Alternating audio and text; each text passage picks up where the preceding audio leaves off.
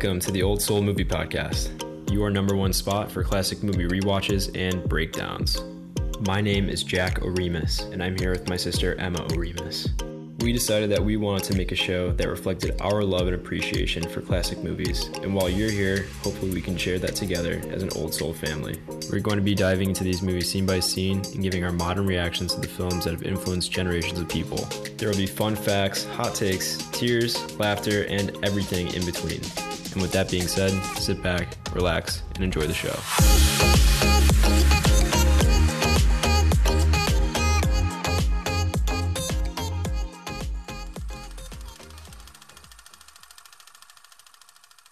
Hello, everyone, and welcome back to another episode of the Old Soul Movie Podcast. And tonight, we're going to be talking a little bit about a streetcar named Desire. Emma, how are you this very fine evening? I am so excited. I can't wait to cover this one. It's really one of my favorites. I think it's one of the most dynamic films, but dynamic stories. Um, incredible play, but there are some noted differences, which we'll get into. Yeah, so I was absolutely the first time I saw this, just totally, totally blown away. And that's stayed with me for uh, what, 10 years now? I don't know. So I just, yeah, I'm really excited to get into this one. And again, this is another big one. And I think I was a little nervous to cover it because I do feel so uh, strongly towards it and admire it so much. So I'm a little worried I'm going to forget something, but well, hopefully we covered all the big stuff. I'm sure we will. But as the old soul fam, I'm sure we'll be shocked to hear this was my first time viewing it. So I no, had no? Yes, I had no clue what I was getting myself into Really? when watching this movie. Yes, I know. Shocking. We have this podcast on old cinema, and I had not seen this one.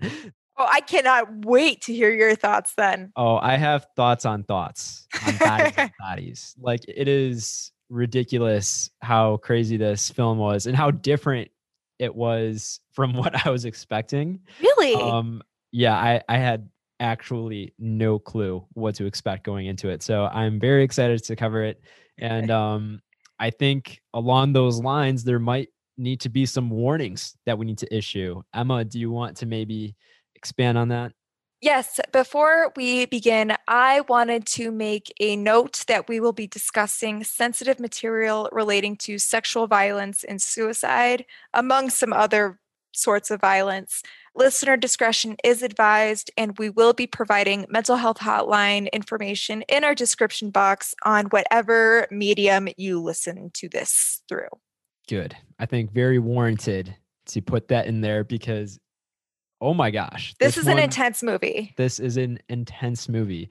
And so when you originally slotted this for, you know, like uh, a Valentine's y sort of release close to Valentine's, I was like, more this like- It was more like Mardi Gras release, Oh, kind of like okay. New New Orleans, Okay, more more like that culture, but like Right.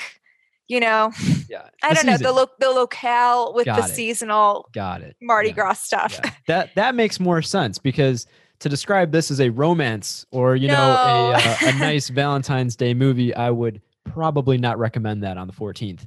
But No, this is more of a I don't know. I, I as New Orleans kind of has its time to shine, I think that this is a film that uh, is very distinct and takes place there. So yeah, I thought it would be cool. a good matchup. any anytime we get New Orleans representation, we love to see it. So uh, even though this is a crazy film and a lot of craziness goes down, you can really still tell. Uh, I think the character of the city and just sort of how the energy is because I felt like I was I felt like I was there. I felt like I was there watching it. Yeah. So um yeah, I can't wait to get into it. But Emma, where do we start? Do we start with the fact that maybe uh we have an all-star cast or maybe an all-star director? What where do we start? even backtracking even more, I think it's extremely important to recognize that this is adapted from Tennessee Williams' Pulitzer Prize winning 1947 play of the same name. Uh, extremely well received play, and it lends itself to a very good setup for a movie, I think.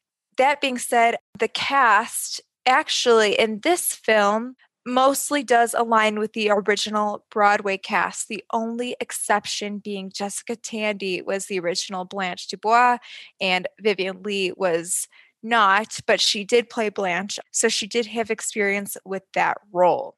And um, Tennessee Williams collaborated with Oscar Saul and Elia Kazan on the screenplay. Uh, Kazan also actually directed the Broadway stage production, so he was also familiar with this film quite a bit. And not to get into too many spoilers, I guess, but there are some very, very notable differences between the 1951 black and white film and the play production. Most of that being attributed to complying with Hollywood's production code, which we have mentioned almost every episode. and yes. also uh, the Catholic Legion of Decency, very much trying to block this film being made. So here's some of the kind of big differences. And not that this is huge, but in the play, the whole story takes place inside the Kowalski apartment. The movie takes place in their apartment, the French Quarter, the bowling alley, the pier, a bunch of different kind of New Orleansy areas. Yes, the, the themes of this film are pretty intense sex, violence, alcohol, um, a lot of recurring things that show up that are quite pivotal actually to the story. And some yeah. of those heavier things are used very prominently in this film. Yeah, we're definitely going to be leaning on you and your expertise, Emma, to just understand what is going on in this movie. Uh, I even I texted I texted you after it saying that I felt like the uh, the Michael Scott GIF. You know, why don't you just explain it to me like I'm five? I felt like I was there was a lot of confusion on my end. So uh, don't feel bad, viewers, that if you are watching this like me for the first time, probably not because I'm sure you have already. But um, if you can go back to maybe the first time you watched it or even revisit it right now um, it has just such a different pacing and style than what you see from modern movies mm-hmm. that uh, it is a little hard to decipher what's going on especially with the production code i guess the deeper general themes i not to say that movies now aren't deep but i feel like this you know speaks on a few different levels and um and yeah it's just a crazy, crazy ride. So yeah, Emma, right. we will be leaning on you heavily. Oh gosh, hopefully I can hopefully I can help. um, but yeah, so other big differences on that note, uh, Blanche's husband dies of suicide after she discovers that he is gay. This is very much removed from the film, and she makes it seem like she is just uh, I guess, resentful at him being a more effeminate or softer guy in the film. Which didn't make any sense. It didn't yeah, make any sense. So. Driving him to suicide. But I think if you're familiar with the play and you know the yeah. actual context, it, it, you know, you can put two and right. two together there. Right. So I don't know. She does makes a vague statement about him revealing his sexual orientation uh, without saying it so it's there, but you know, you gotta gotta keep a an ear out, an eye out, and place some links together. and then, uh, furthermore, the rape scene is far more ambiguous in the film to the point where you might not have even understood that that's what happened. I didn't know. I actually did not know. And totally understandable. I feel like unless I am just completely oblivious, I thought that she just blacked out when he lunged at her or you know maybe that was just like the fight between them. And then i was waiting to see what happened and like was it a dream? I don't yeah there were a lot of question marks for me. So i think maybe for some people it, you just automatically go there. I guess i didn't. So yeah. Other big difference was the end of the play. Stella is distraught and she stays with Stanley and he consoles her. It almost seems like they might hook up again. And in the film, Stella blames Stanley and then she says out loud that she's leaving him and never coming back. And this was, of course, in compliance with the production code because it required you to punish the rapist. Uh, the punishment in this case being her leaving him.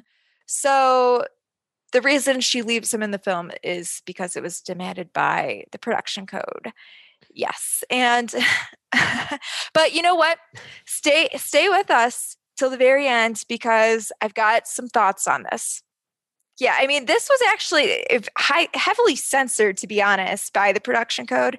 So much so that Elia Kazan almost walked off. And the one that they were most upset about was the production code being against the rape of Blanche. And they stated this, uh, or Williams, Tennessee Williams stated this. The rape of Blanche by Stanley is a pivotal, integral truth in the play, without which the play loses its meaning, which is the ravishment of the tender and sensitive, the delicate by the savage and brutal forces of modern society. It is a poetic plea for comprehension. So, this rape, wow. which, yes, it's a very serious issue in real life, but it is used for a symbolic purpose in this play, and it actually a very deep, deep rooted issue. Mm-hmm. So there you go. And I have to say, okay, I have seen the play, like an actual play production of this, and I have seen the movie a thousand times. And I love them both. I think the play is stronger because of the lack of censorship, to be honest. It hit me a lot harder, I guess, when I got to see that production. But this movie is still extremely impactful, and I have to commend them for working around these limitations. Yeah, I just, if you do get the chance to see the play or even read the play, I highly recommend it because it's a really cool, exciting experience. And I will say, even watching this, it has a lot of play like qualities. It's a, a lot of confinement.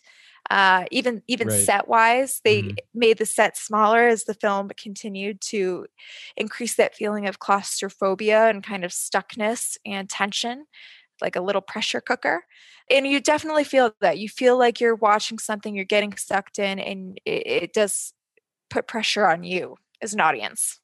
Wow. This is intense. Like i it is so tense it almost feels like we're in a little pressure cooker ourselves within this episode. I love it but um but yeah i'm so insightful. I feel like you you mentioned a few of the actors a few of the actresses. Maybe we can dive into the cast a little bit Absolutely. I mean, nine members of the original Broadway cast, which would be Marlon Brando, Marlon, Marlon, I'm choking. Marlon Brando, Kim Hunter, Karl Malden, Rudy Bond, Nick Dennis, Peg Hillis, Richard Garrick, Ann Dere, Edna Thomas, all repeated their roles in this film, extremely unusual for the time, and quite frankly, not really seen very often today. Vivien Leigh, like I mentioned earlier, was chosen over Jessica Tandy, the Broadway Blanche. Mm. because of her star quality, we have to keep in mind that she was already an Oscar winner. And this actually was used to their advantage while filming a bit. Uh, Vivien Leigh felt very initially out of the loop when she joined the cast, who had already been working together quite a bit, formed quite a strong bond, all knew each other. And Elia Kazan did kind of exploit these feelings a bit to make her feel a little bit more isolated, which is something that we've kind of seen directors do in other projects, like using the real life relationships to parallel what's going on in the art form. And oh, I, this might be of interest to some of you old soul long term listeners, but uh, the Blanche Dubois character was originally written for Miss Tallulah Bankhead. Uh, and she actually ended up playing that role later on, but might be of interest. Now, this is interesting also because this is Marlon Brando's only his second movie role. And this is the film that for sure propelled him to stardom.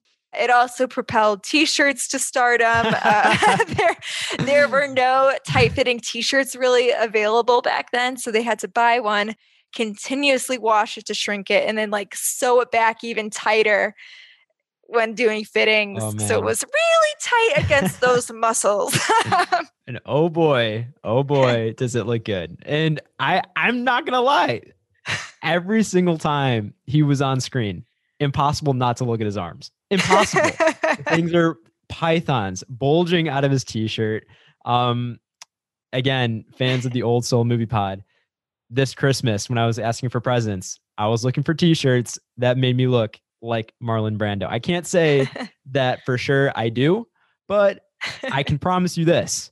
I did a few extra pull-ups in the last 24 hours since I watched that movie because of Marlon Brando and his physique in this film. So there you go.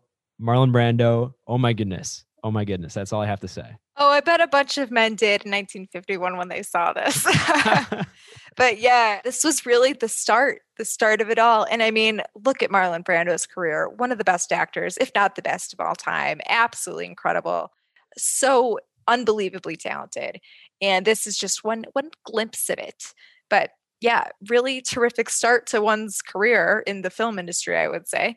Mm-hmm. And also, something very unique about this movie is that it's the first ever jazz oriented film score for a dramatic picture. Yeah, and the score, again, really aligned with that New Orleans culture, that sort of, I don't know, sultriness. And right. Again, and this, almost. yeah, yeah, but like Southern flair. Like, and this film is the really the film that kind of paved the way for other jazz based scores in the future.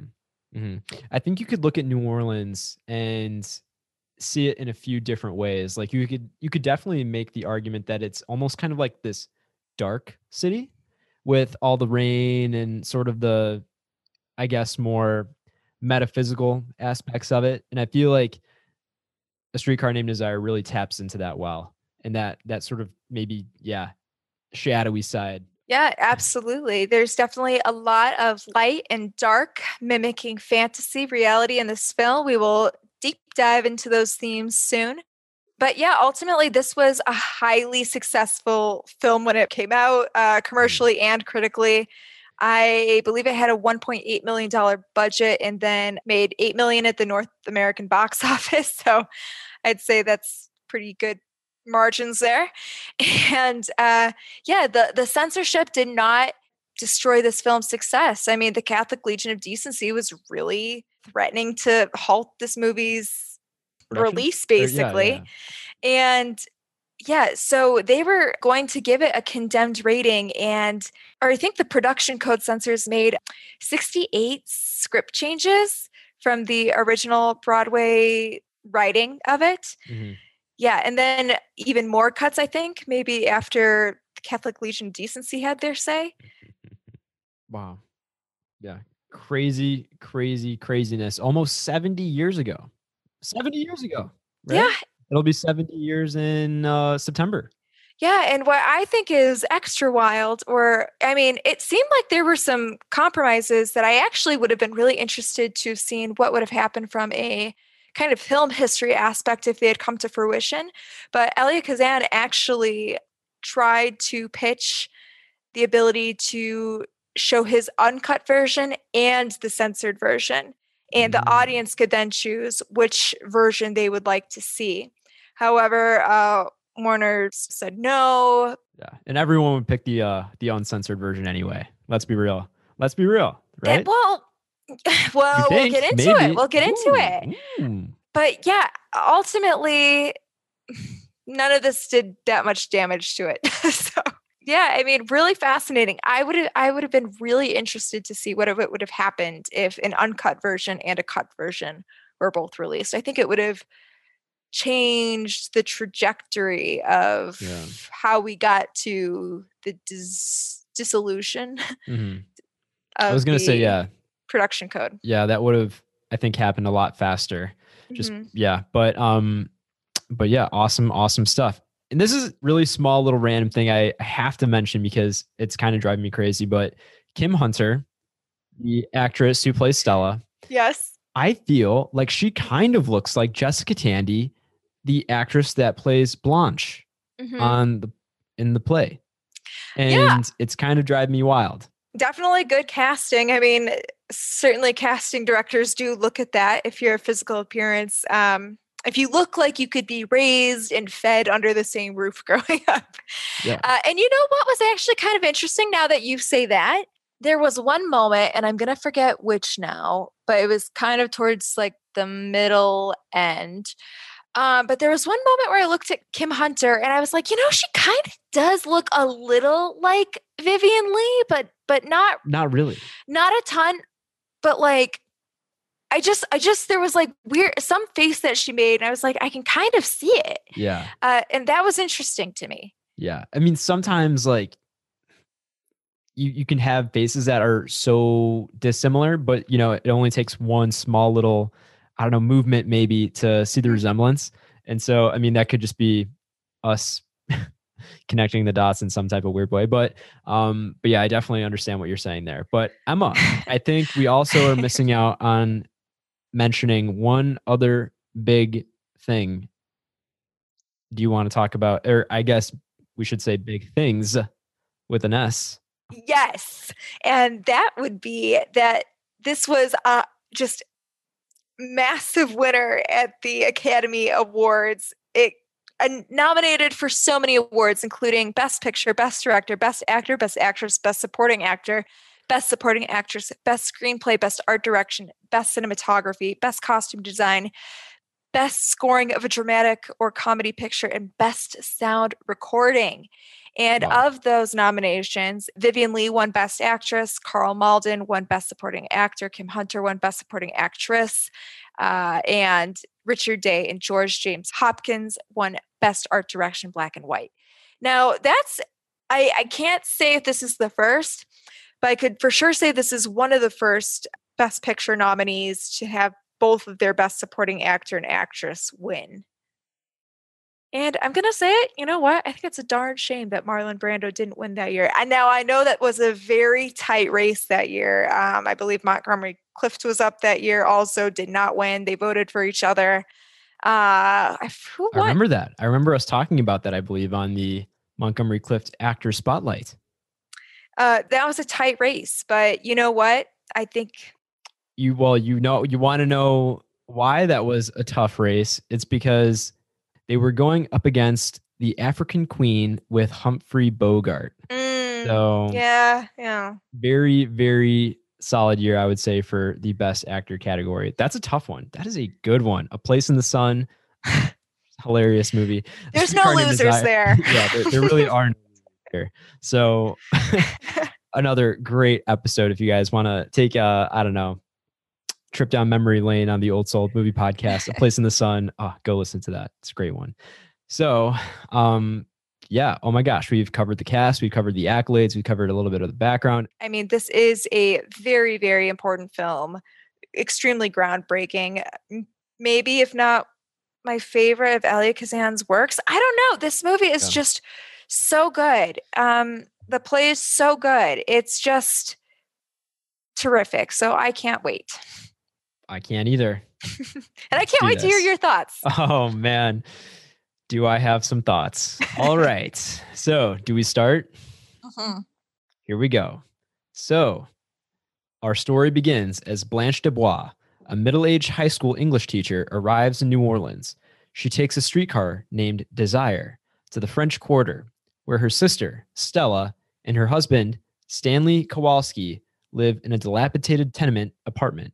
Blanche claims to be on leave from her teaching job due to her nerves and wants to stay with Stella and Stanley. Blanche's demure, refined manner is a stark contrast to Stanley's crude, brutish behavior, making them mutually wary and antagonistic. Stella welcomes having her sister as a guest, but Blanche often patronizes and criticizes her. Right. Oof.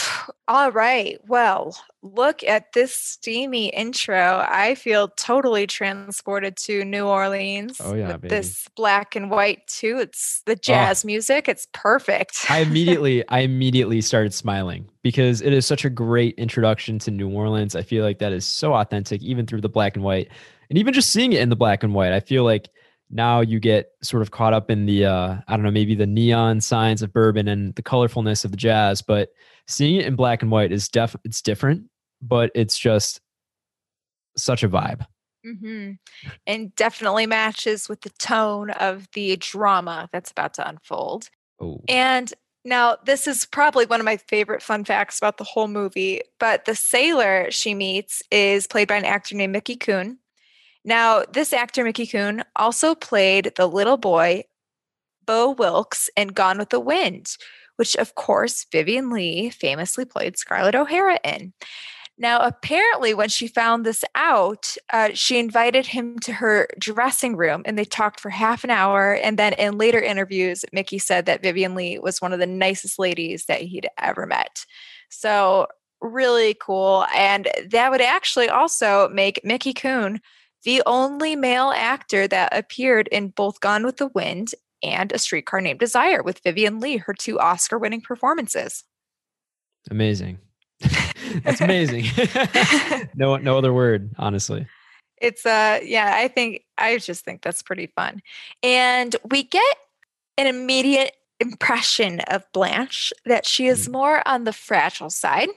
She doesn't exactly fit into this wild and free New Orleans. hmm Yeah, right off the bat, I mean, for me, it just felt like Blanche was very, very anxious, very on edge. Mhm. Uh, I think that was sort of my first impression Mhm. uh, of Blanche, and then Stella, of course, I feel like is uh, such an interesting character.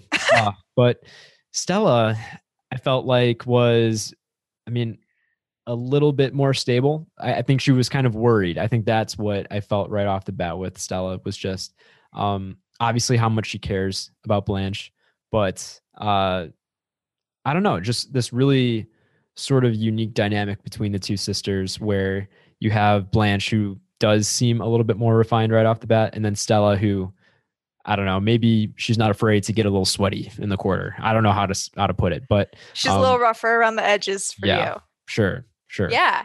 Well, okay. So, yeah, on that note, I think you did bring up an interesting vocab word there with like being worried about Blanche.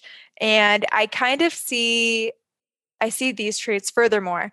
I mean, Blanche is, we can already tell, very self conscious, especially about how she looks, uh, Mm, a little materialistic.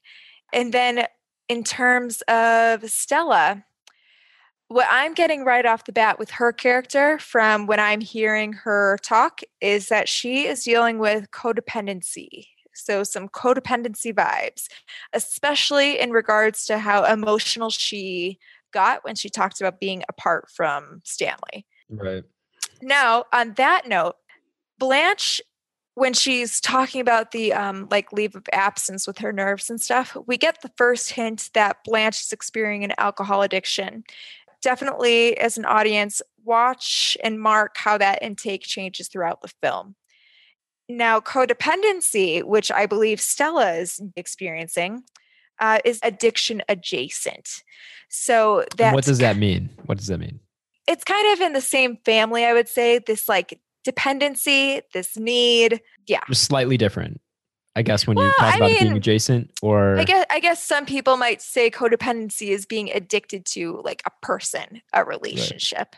okay. Uh So they're kind of like cousins, would you say? Or sure, yeah, yeah. I mean, there's um so there's like for example, there's alcohol anonymous meetings. There's also codependency anonymous meetings that you can attend.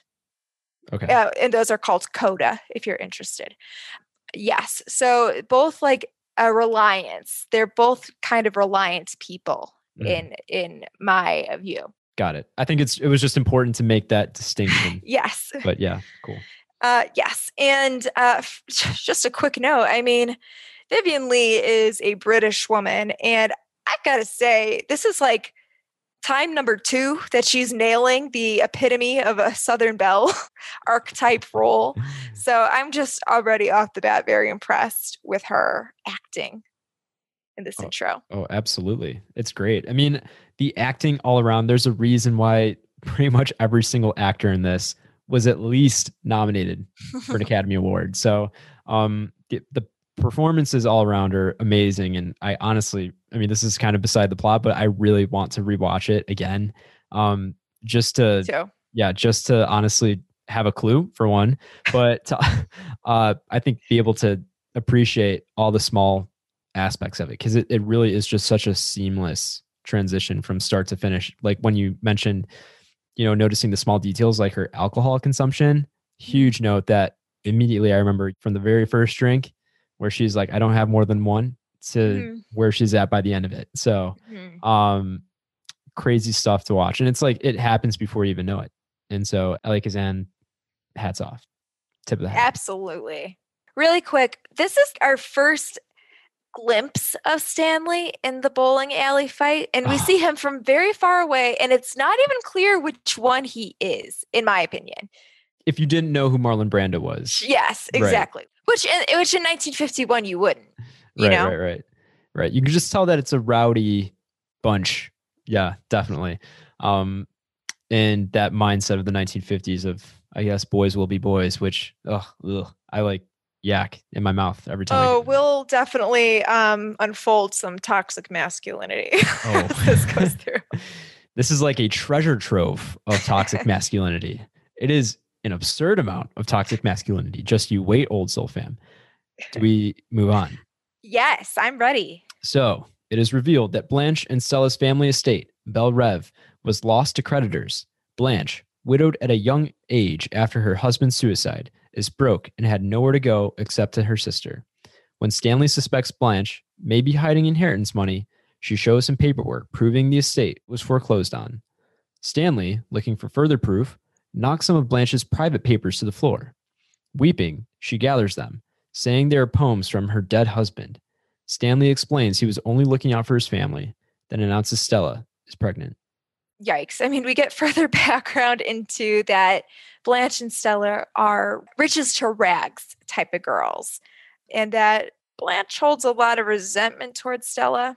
Also, I didn't write this down, but want to say it before I forgot. Uh, their family's estate, Belle Reve. It translates to beautiful dream in French. Look at that symbolism right there. Boom, boom. So you're, you're getting you're getting a lot of cool uh, naming here. And then the scene. Oh my lord. When Blanche and Stanley meet for the first time. Now, what what are your thoughts here? Okay, my thoughts.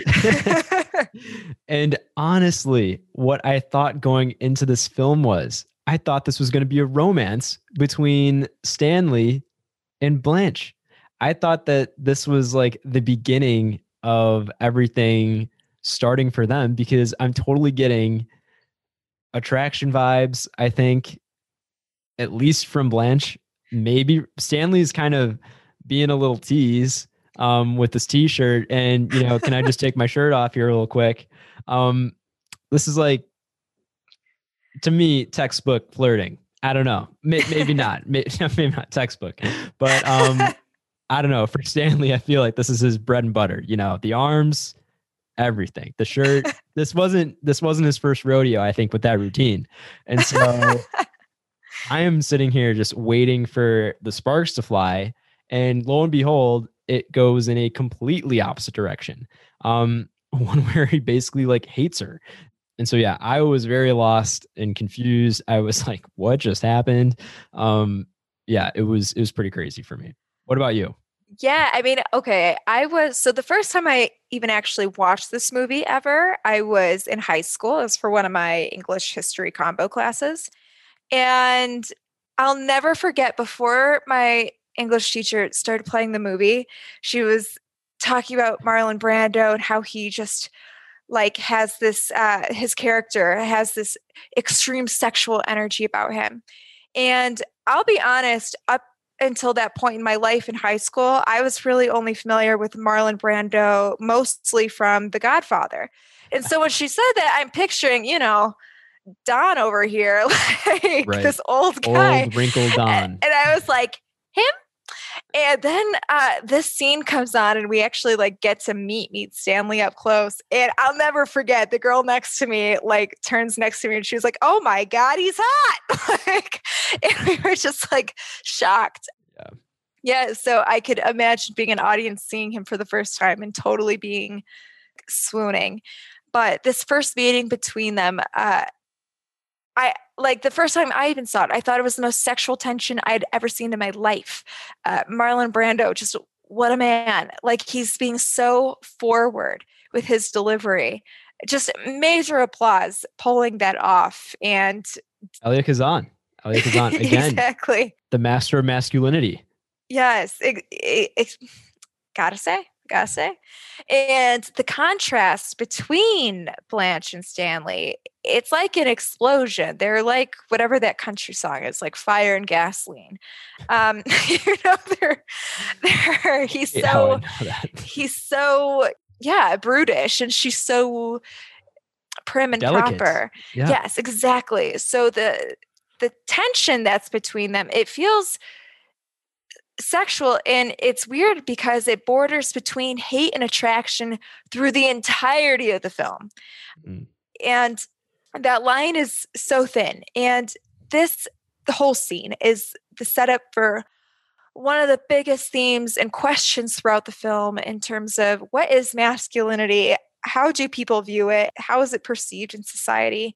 And stanley personifies masculinity as being aggressive animalistic and dominant and we will look at other male characters and see how they portray masculinity but that is he's like the champion for that Toxicity. side yeah Yeah. That's him. sure that view Sure. Yeah. I mean, I, I feel like we could call it a bunch of things, but it's different, you know, hearing it from us versus seeing it on the screen. So, um, yeah, I mean, it's Yeah. followed up by one of another favorite kind of artistic direction that I like with Mm. Stanley asking Blanche about her marriage. And it really captures how triggering that was for her. His voice gets very far away sounding. We Mhm. get the carnival music and a gunshot. And so it sets up this little mystery uh, in such a beautiful and brilliant way. So we know that she has a trauma in her past, but we don't know the details. And yeah, it, it put us in her head in a really uh, impactful way. right. And it's the first time that we sort of experience this inner dialogue within Blanche's head, right? Yeah. So, This is her revisiting reality, also. mhm, definitely. And yeah. Also, I don't know if you caught this, Jack. And this is the first time I ever took notice of this line. But they mentioned going to Galatoire's Yes. for dinner, which did? is a very nice restaurant in New Orleans. I've never been there, but uh, I just recently watched Top Chef New Orleans, and one of the contestants was a chef there, and I learned it's very prestigious. And I'm guessing on that note, it's probably out of their price range. So that was like contextually knowing that now. I thought that that added to this uh, reality, fantasy, keeping up appearances, materialism. Yeah. Galatoire's probably one of the best meals I've ever had, ever. and um yeah i mean i think that is just such great little authenticity to new orleans and to to have you know that included in it as someone who just loves the city i think that's amazing. I love that uh, attention to detail. But uh What do you think of the Napoleonic Code? i think the napoleonic codes is a bunch of doo-doo. It's a bunch of caca.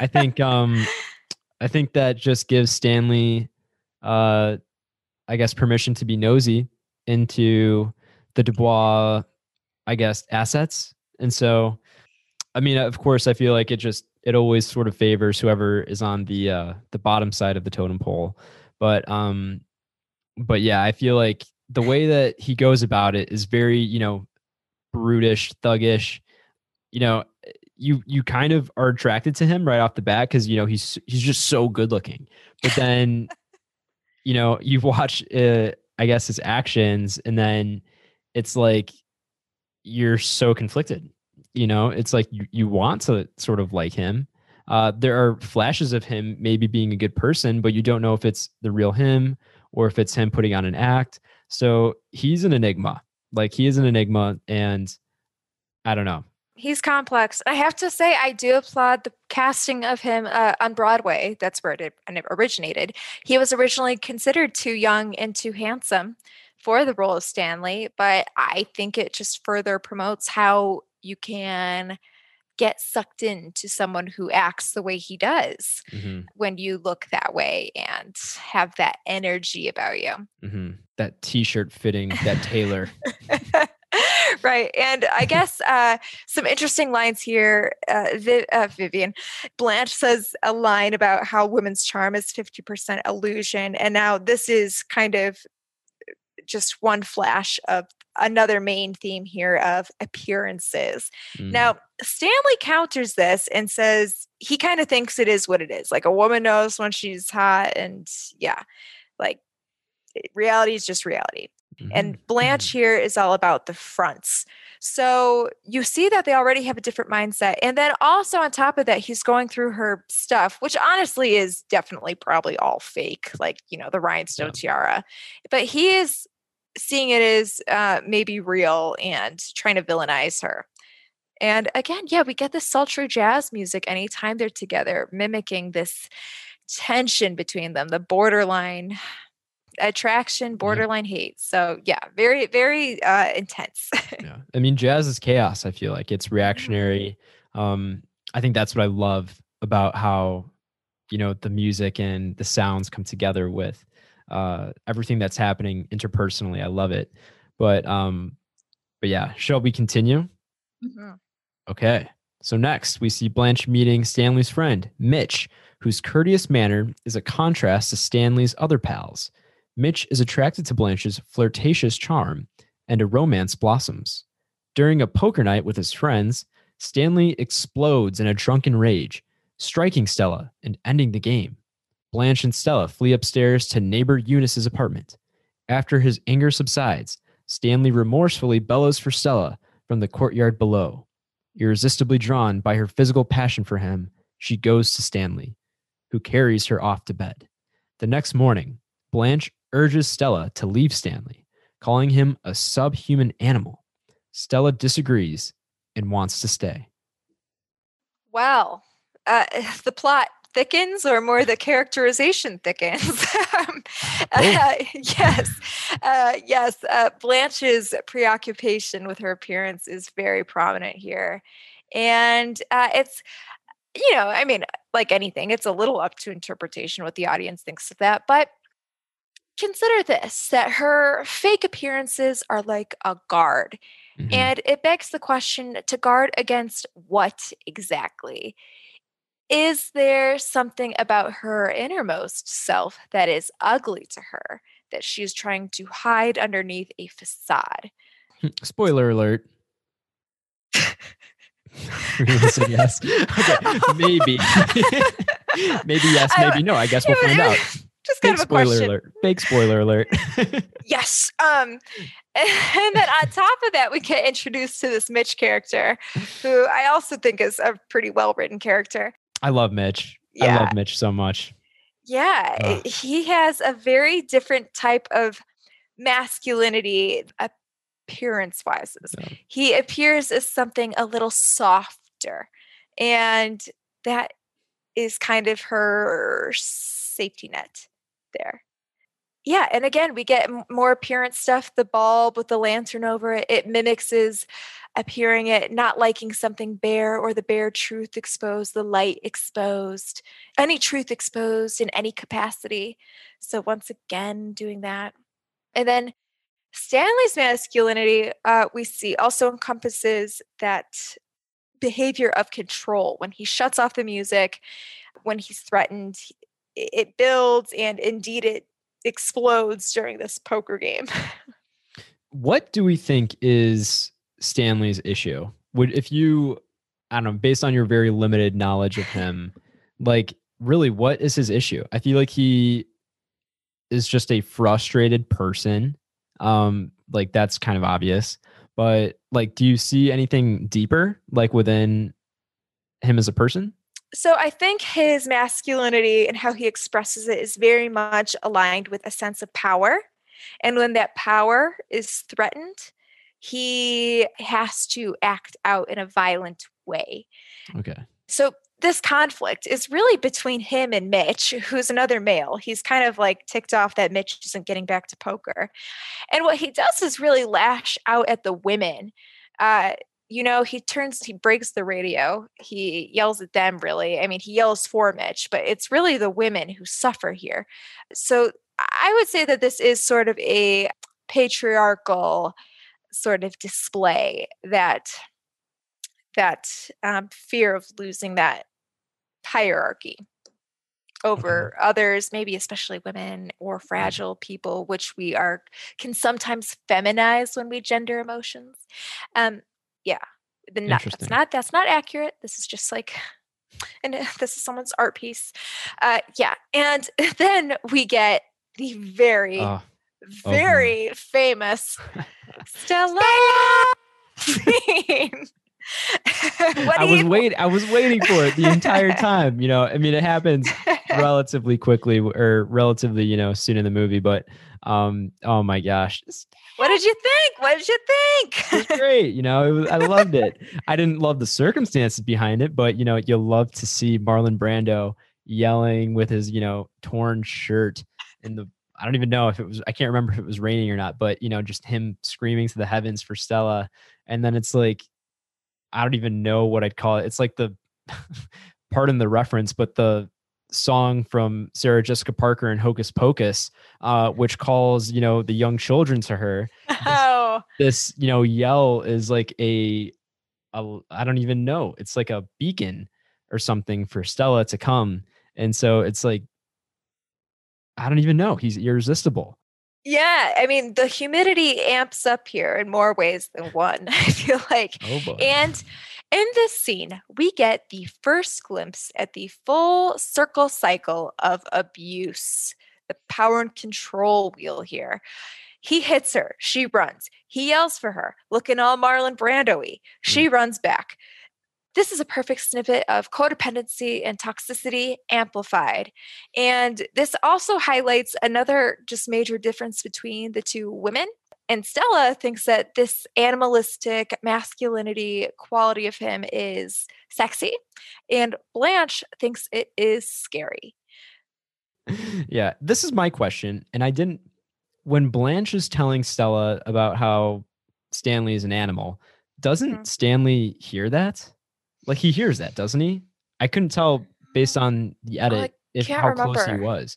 Like that's what I was confused on whether or not he heard that because there are some things that happen after this moment that lead Mhm. me to think that Stanley heard her and like changed some of his behaviors to semi gaslight Blanche. Um, I can't remember exactly the proximity, but what I can say, if he did hear this conversation, he now views Blanche as a threat to undermine his power. Yeah, because what I remember happening was Blanche, you know, talking to Stella about Stanley being an animal, and Mhm. then the next few times we see Stanley, he is more dressed up, like he's more prim and proper, if I can even say that. Like he's wearing a shirt and tie, like he is generally generally more well groomed. Um, so I don't know if he did that deliberately to sort of act as like the antithesis of what she was saying to Mhm. I don't even know like make it more obvious to Stella that he's not like that.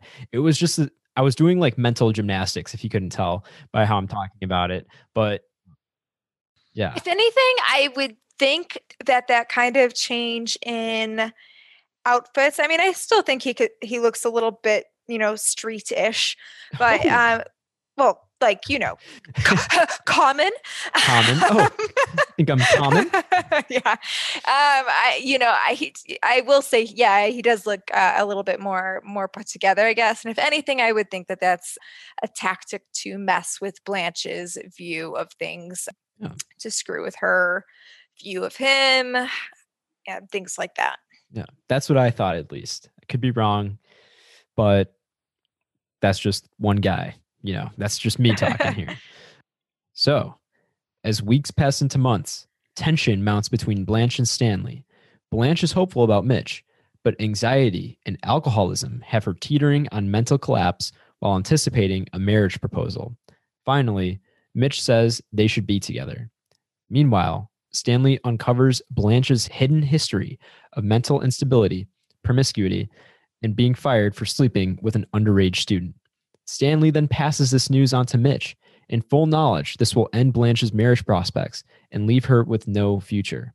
Stella angrily blames Stanley for the catastrophic revelation, but their fight is interrupted when Stella goes into labor. Wow. Ooh. Again, um, the the relationship between Mitch and Blanche. Uh, you know, I'm here for it. I can't say that this is my favorite uh, movie relationship of all time, but I do like Mitch. I like him as a big, you know, softy, uh, a nice, proud six one. What is he like, two oh seven or something? softy, who is proud of his workouts and stuff. And I'm just so jealous that he has a gym to go to as I sit here during quarantine still. But um, but yeah, um, what are what are your thoughts to all this happening? Yeah, I mean, again, Mitch is just interesting to me. He has this softness about him. You can tell he has a fear of loneliness, also, maybe a little codependency issues there mm. too. Yet at the same time, we do see some hints of the Stanleyness in him as well. But I mean, we see the Stanley's masculine energy extending beyond him. I mean, we see the neighbor chasing his wife, right? Something like right. that. Eunice, right? Yeah, yeah, yeah. So so I mean, watch for in all the male characters here. Like, is this something that men just naturally revert to? Uh, just, just it's just that's a hypothetical and uh or spoiler a, alert no, just kidding that that's a rhetorical question uh yeah so interesting i also i don't know why i love their conversation about their astrological signs that he's a Capricorn. But you know what? who knows? He might be an Aries rising. I don't know. Aries energy. I bet you're an Aries. Yeah, love it. And then um, and then she's a Virgo, which means they're both earth signs, which interesting, interesting there. Oh god. And then in return to this encounter, he hints that he knows about her sexual activity. Now, sex is another theme throughout this movie, uh, mostly being a force of someone's downfall. Yeah, like when Stanley and Stella sleep together after their fight, I mean, it keeps their toxic relationship going and it's just not going to end pretty. We can assume that. And it's revealed that Blanche was promiscuous, and this threatens her reputation being destroyed in her new living area. So we see this as being like a, a negative thing. Yeah, and also she presents us so prim and proper, but we are seeing these character traits of her sleeping around and her drinking.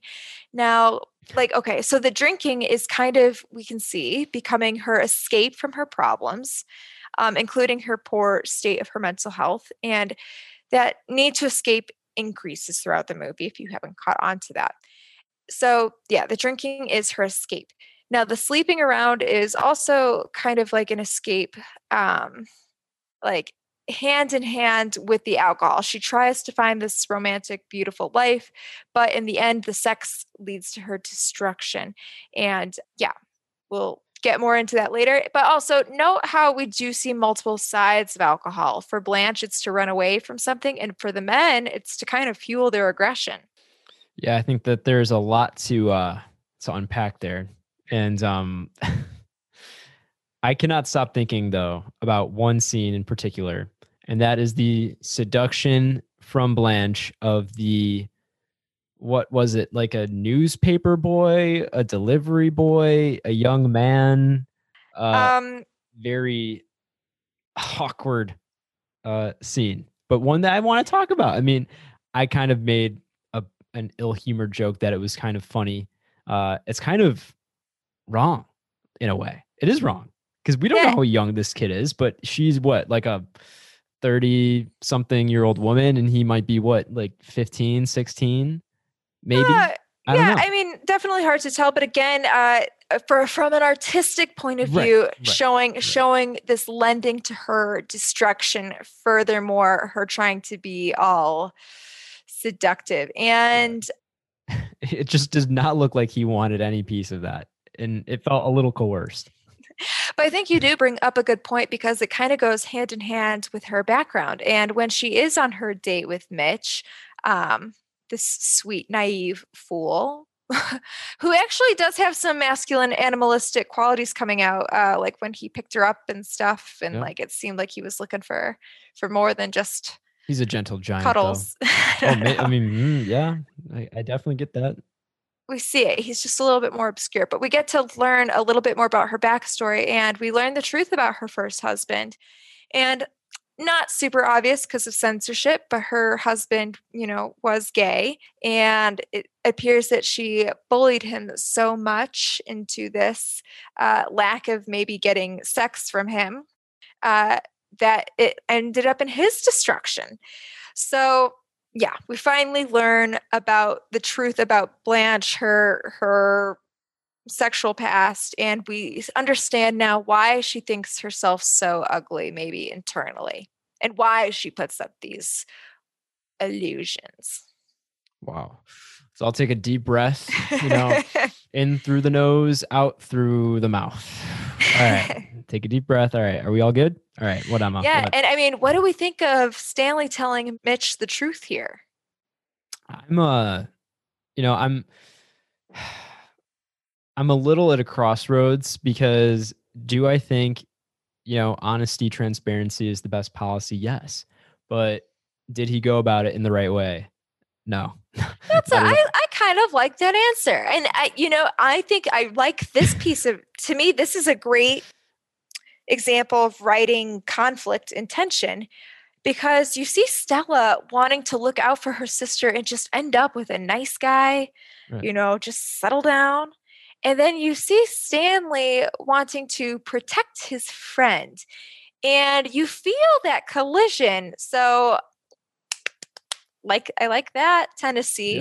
Yeah. Good job Tennessee.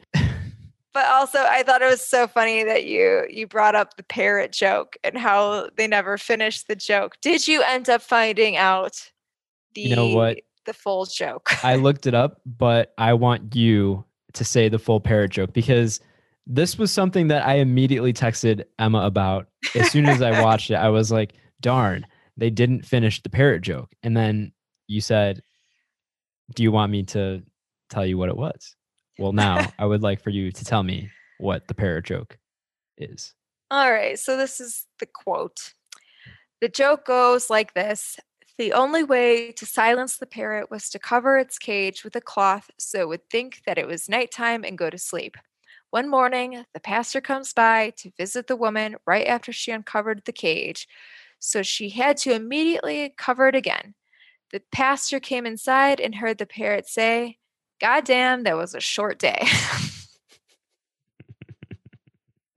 you gotta love you gotta love an old old joke. Especially when it involves some uh some birds. But it's funny because I think a lot of people are like do want to hear the rest of the joke, and I, I don't know. know if it's funny or knowing or not knowing. Like, you know, but... I actually kind of like not knowing, even though I'd I'd give it like a five or a six out of ten. okay joke, but I kind of like not knowing because it just it gives you endless possibilities. Uh, one of one of the best pieces of life advice that I got from one of our cousins was always keep a joke in your back pocket, like one that you can recite whenever I don't know, whenever you need it. and that's great life advice. Th- this this is apparently Blanche's, but yeah. so yeah, uh, mo- moving on. Oh, actually, one note right before we move on. I like that they hint into Blanche's childhood background that she's always struggled with facing the difficulty of reality ever since a kid. And I I just think that was good to show that consistency, I guess, mm-hmm. uh, in the origins. Yeah. Stella's in labor. Stella's in labor, everyone. Oh no. And pray for that child. Later, Mitch arrives and confronts Blanche about Stanley's claims. She initially denies everything, then breaks down, confessing. She pleads for forgiveness, but Mitch, hurt and humiliated, roughly ends the relationship. Later that night, while Stella's labor continues, Stanley returns from the hospital to get some sleep. Blanche, dressed in a tattered old gown, pretends she is departing on a trip with an old admirer. She spins tale after tale about her fictitious future plans, and he pitilessly destroys her illusions. They engage in a struggle, after which Blanche is shown in a regressed psychotic state, implying Stanley may have raped her. Well, okay, so here, if we're keeping track of the alcohol intake, her alcohol addiction is at a high. Mm. Uh, very much an attempt to keep this fantasy going that she will end up with Mitch, maybe. she, yeah, she likes living in this fantasy to hide her true self, or she she almost needs it. It's a need, not even a, a, a want. And oh, I also in case you're curious, I think Vivien Leigh was only like 36 ish at the time of filming. She was, yeah. Yeah. And she did have to be made up to look older. So but I wasn't I, Blanche. I mean, how old was Blanche? Probably, I bet she was supposed to be in her 40s, to be honest. Okay. okay. So, yeah, I mean, it, it, I'm impressed because Vivien Leigh is, to me, you know, still so young. Uh, and to have that channel someone even a few years older than her, I think mm. is impressive. And a, couple different line changes here. Many meetings with strangers was originally many intimacies with strangers. Actually, when I when I was first um, like writing that note, I accidentally wrote it that it was changed to intimacies with strangers. And I was like, that sounds way worse. yeah. But no, it's meetings with strangers. Yeah. And I really thought the line of never lied in my heart is such an interesting line. Further lining up with this, like it's not a lie if it's like if, if I want I it to be the truth. Yeah. yeah, exactly. So I mean it's it's such a small line, but it stands out to me. Mm-hmm. Nothing nothing goes to waste here in terms of dialogue with adding to the characterization part of why this is so strong. I mean, this flower seller couldn't have come at a worse time. She is very much kind of this uh, symbol for death, ghosts of her past. Uh, it makes it hard to hide from even that, this symbol, because she's just out there yeah, I mean, I've just again, I've got to commend Vivien Leigh on her performance. I mean, she's carrying a lot of this film single-handedly. I mean, given every everyone does a really good fair share, but she has a very heavy chunk to carry. So color me impressed because she just delivers. And when Blanche is meeting with Mitch, we see Mitch fall into this sexual aggression, like when he forcefully kisses her and it's accompanied by him calling her unclean. And so we see that Mitch, uh, despite maybe appearing to be this wholesome guy, he does have that, you know, Stanley esqueness about him that Stanley's representing. Yeah, we're, we're seeing that difference here in terms of sex and how it, it really empowers men and it's the women here that are suffering yeah. or not just the women the, the people with those moon qualities like her husband. Mm-hmm. yeah the the double standard i feel like is uh is present. It's just yeah it's it's tough to watch. Like it's tough to watch blanche in this state.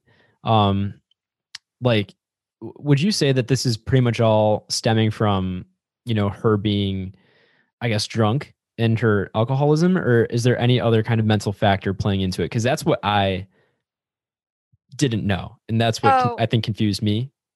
I, I think it's definitely both. I mean but what exactly like mentally besides being you know under the influence? Um yeah so there's definitely something co-occurring going on. I mean it's it's hard to i think it's hard to make a for sure diagnosis of a movie character but yeah. i do think that you know there could be a personality disorder a delusional disorder um, and it seems to be coming from a trauma response. Interesting. Which is actually kind of a common thing that tennessee williams uh, writes into his work this mental health failing uh, as a trauma response interesting to have that sort of as a recurring theme. Uh, yeah, I mean, I'd love to do maybe even a deep dive into Tennessee Williams. Who knows? If you guys are interested, hit us up. Old Soul Movie Podcast on Instagram, Old Soul Pod on Twitter. Uh, but yeah. Yeah, I mean, we do see her go into this full on mental delusion uh, when Stanley comes back, she is completely stuck in a fantasy, living out her past.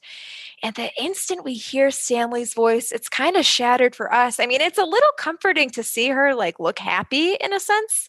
Right. But then it's like Stanley comes back, it's over. Mm-hmm. And it does uh like when she says we ought to be alone, like that fear definitely can pop up and it becomes a hunting game where it is cat and mouse. Mm-hmm I mean, like, so this whole time we had this tension between them, which bordered between sexual and hate. And that aspect of his masculinity and her fear, it leads to him raping her, uh, which is just the ultimate hurt and destruction. And it comes together in that moment. Like the ultimate act of violence to assert power and control is this rape over her. Yeah, which ter- absolutely terrible. And I think it's pretty obvious if you've seen the play that that's what happens. He carries her to his bedroom after she passes out out of just being overwhelmed. And yeah, and here it's I I'm sure it's very unclear to people. Maybe, maybe not. I mean, I think it was just unclear to me because it really looked like they were about to fight. And I thought that maybe a fight occurred, but yeah. it's, yeah, I mean, I'm sure a lot of people are probably more on the nose with it than than I am. So you probably got it right away. But yeah, and I mean, it was a major issue for production to keep this ambiguous. Probably their biggest issue, from what it sounds like. But you know what? I, I'm to be honest here. I think they got away with quite a bit more than what I would expect. I just you you can tell like he's in this hunting mode. Mm-hmm. And then with the glass shattering and her like in her reflection in the mirror, I to me I, th- I think that's like a, a all things all things considering with the production code and the Catholic Legion of Decency.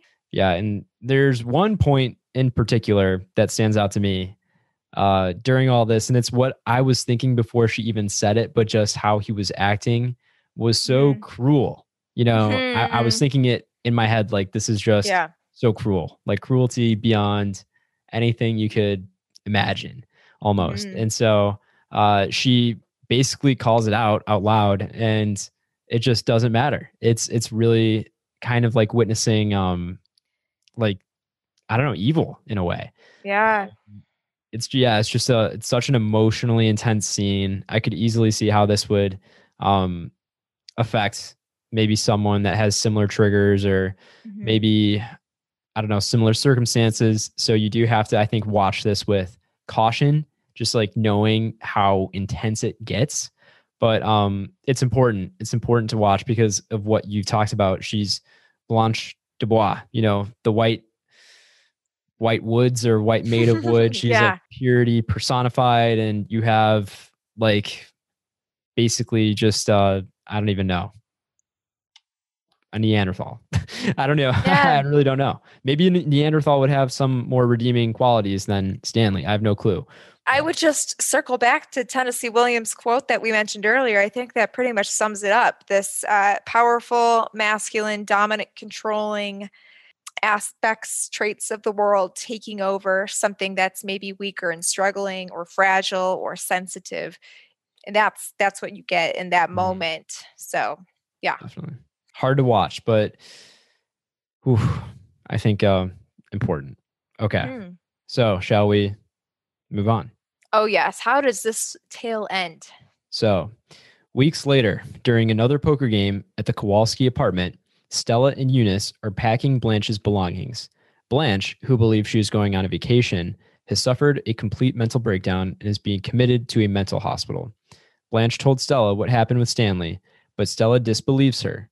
When a doctor and nurse arrive to remove Blanche, she resists and collapses, seized with total confusion. The doctor gently offers Blanche's arm, and she goes willingly, delivering the famous line Whoever you are, I've always depended on the kindness of strangers. Mitch, present at the poker game, is visibly upset. As the car drives away with Blanche, Stella takes the baby upstairs to Eunice's, ignoring Stanley's calls and vowing not to return. Post this last piece of violence, Blanche is in a total delusional state. Uh, she has retreated to her fantasy world permanently uh, for possibly a constant state of security. And you get some interesting things here, particularly with Stella choosing not to believe Blanche about the sexual assault. And I do think this directs uh, this directly relates to her codependency. I, I think she's choosing not to believe her out of the fear of potentially losing Stanley. Mm. So agree. That's something I see there for sure.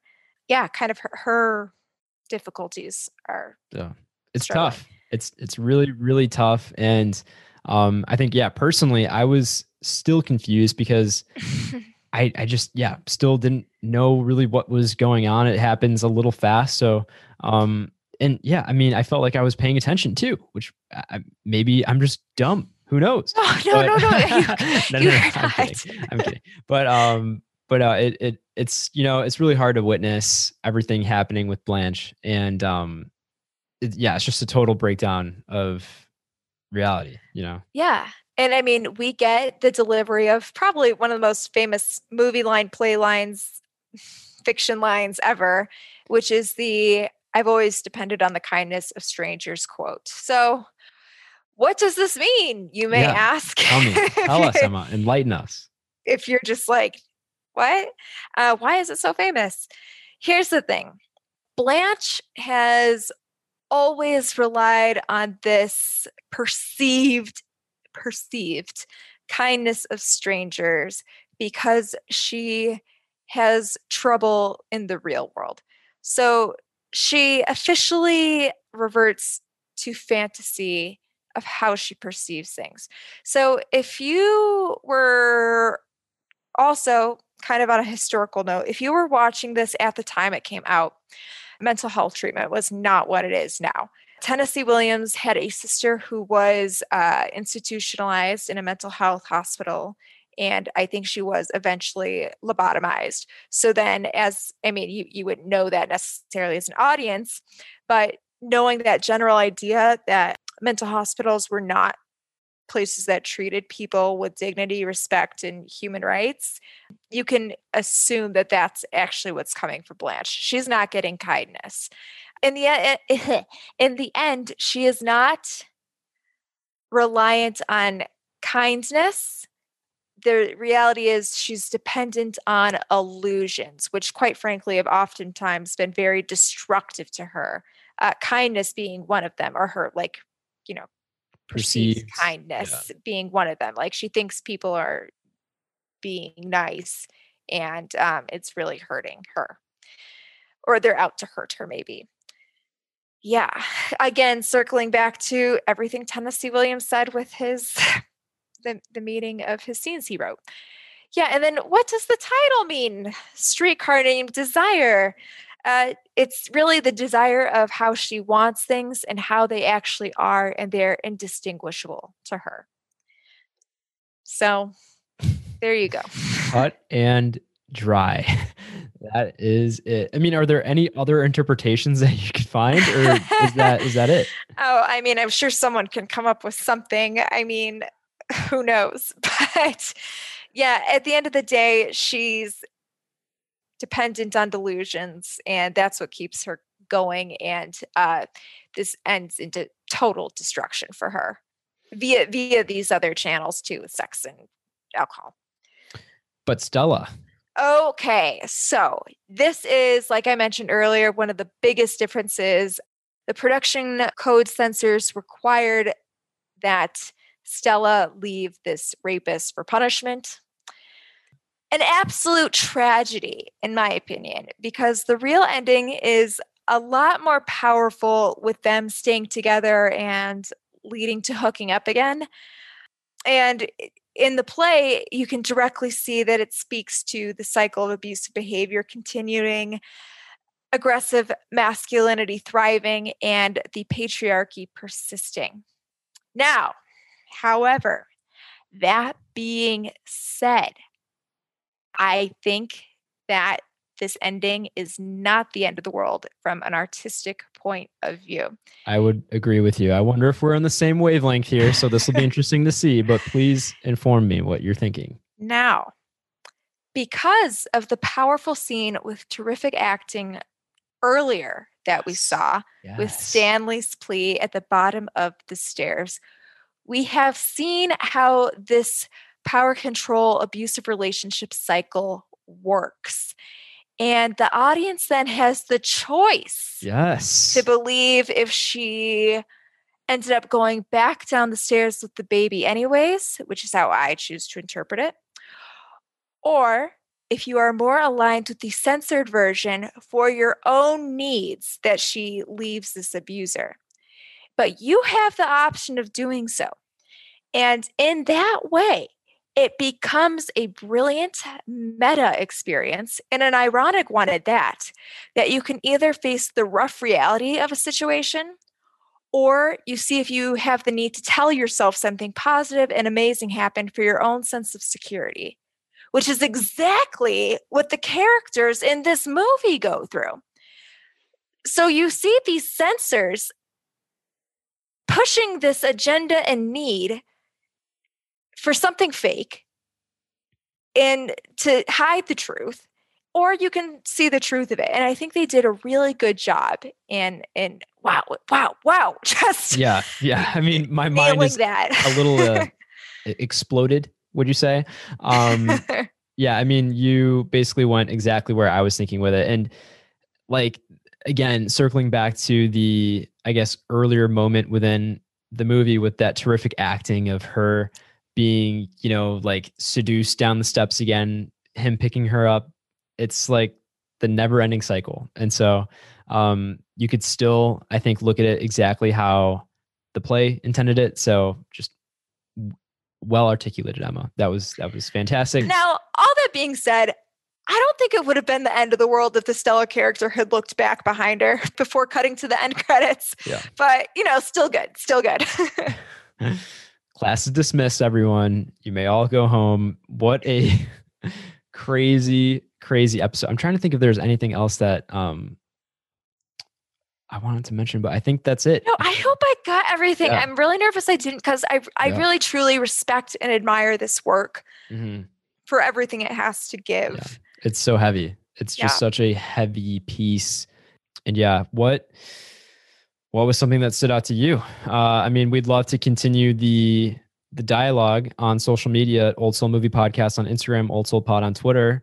Uh, feel free to reach out to us. Um, yeah, this was such a big one. Yeah. Generally speaking, um, I know some of you have been reaching out to us on uh, our various social media, and I just can't thank you enough and tell you how much we appreciate that because, yeah, we just we love it's this isn't for me, I guess. I feel like this is really to, you know, open up those thoughts and these works for people who also love them. So, mm-hmm. yeah.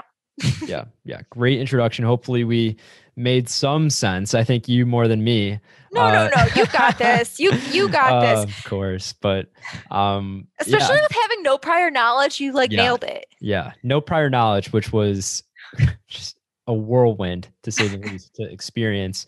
Um, but such an important film, such an important piece of cinema, 70 years old, 70, 70 years old, but still, I think, very relevant and pertinent to themes that exist today. You know, they may look different, but they're still there. Um, I guarantee it. So, well, that might make you feel uneasy, but um, I think uh, it's just it's a beautiful piece of art and I'm glad that we had the chance to chat about it, Emma. Um, share the Old Soul fam with anybody who you think would love it, would want to be part of it, um, or you know, I don't, I don't even know, I don't even know what else, but um, or someone who needs a streetcar named Desire in their life. I don't even know what that would look like, but it's out there. So Emma, what would you like to say before we leave here? Honestly, just thank you for your time. I know that was a very heavy one. Once again, we will have mental health resources available in uh, the description box uh, wherever you're listening this to and uh, get excited for something maybe a little lighter oh, yeah. yeah. next week for our valentine's special oh boy oh boy get ready i'm gonna go do some uh some pull-ups in the meantime maybe buy a a size small t-shirt or two. Um, Wash it so it's together. exactly, exactly. Until next time, everybody, thank you so much again for tuning in to the Old Soul Movie Podcast. We cannot wait to see you next time, and we look forward to it with all of our hearts. Until then, take care.